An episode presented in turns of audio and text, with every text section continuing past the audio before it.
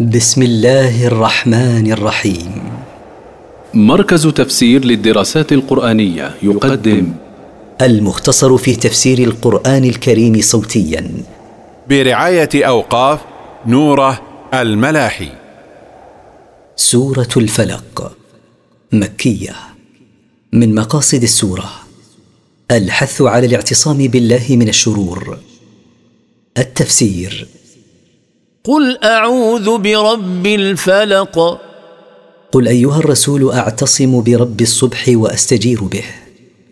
من شر ما خلق. من شر ما يؤذي من المخلوقات.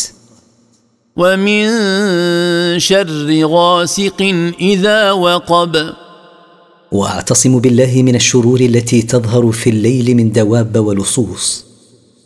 ومن شر النفاثات في العقد. واعتصم بالله من شر السواحر اللائي ينفثن في العقد. ومن شر حاسد إذا حسد. واعتصم بالله من شر حاسد إذا عمل بما يدفعه إليه الحسد.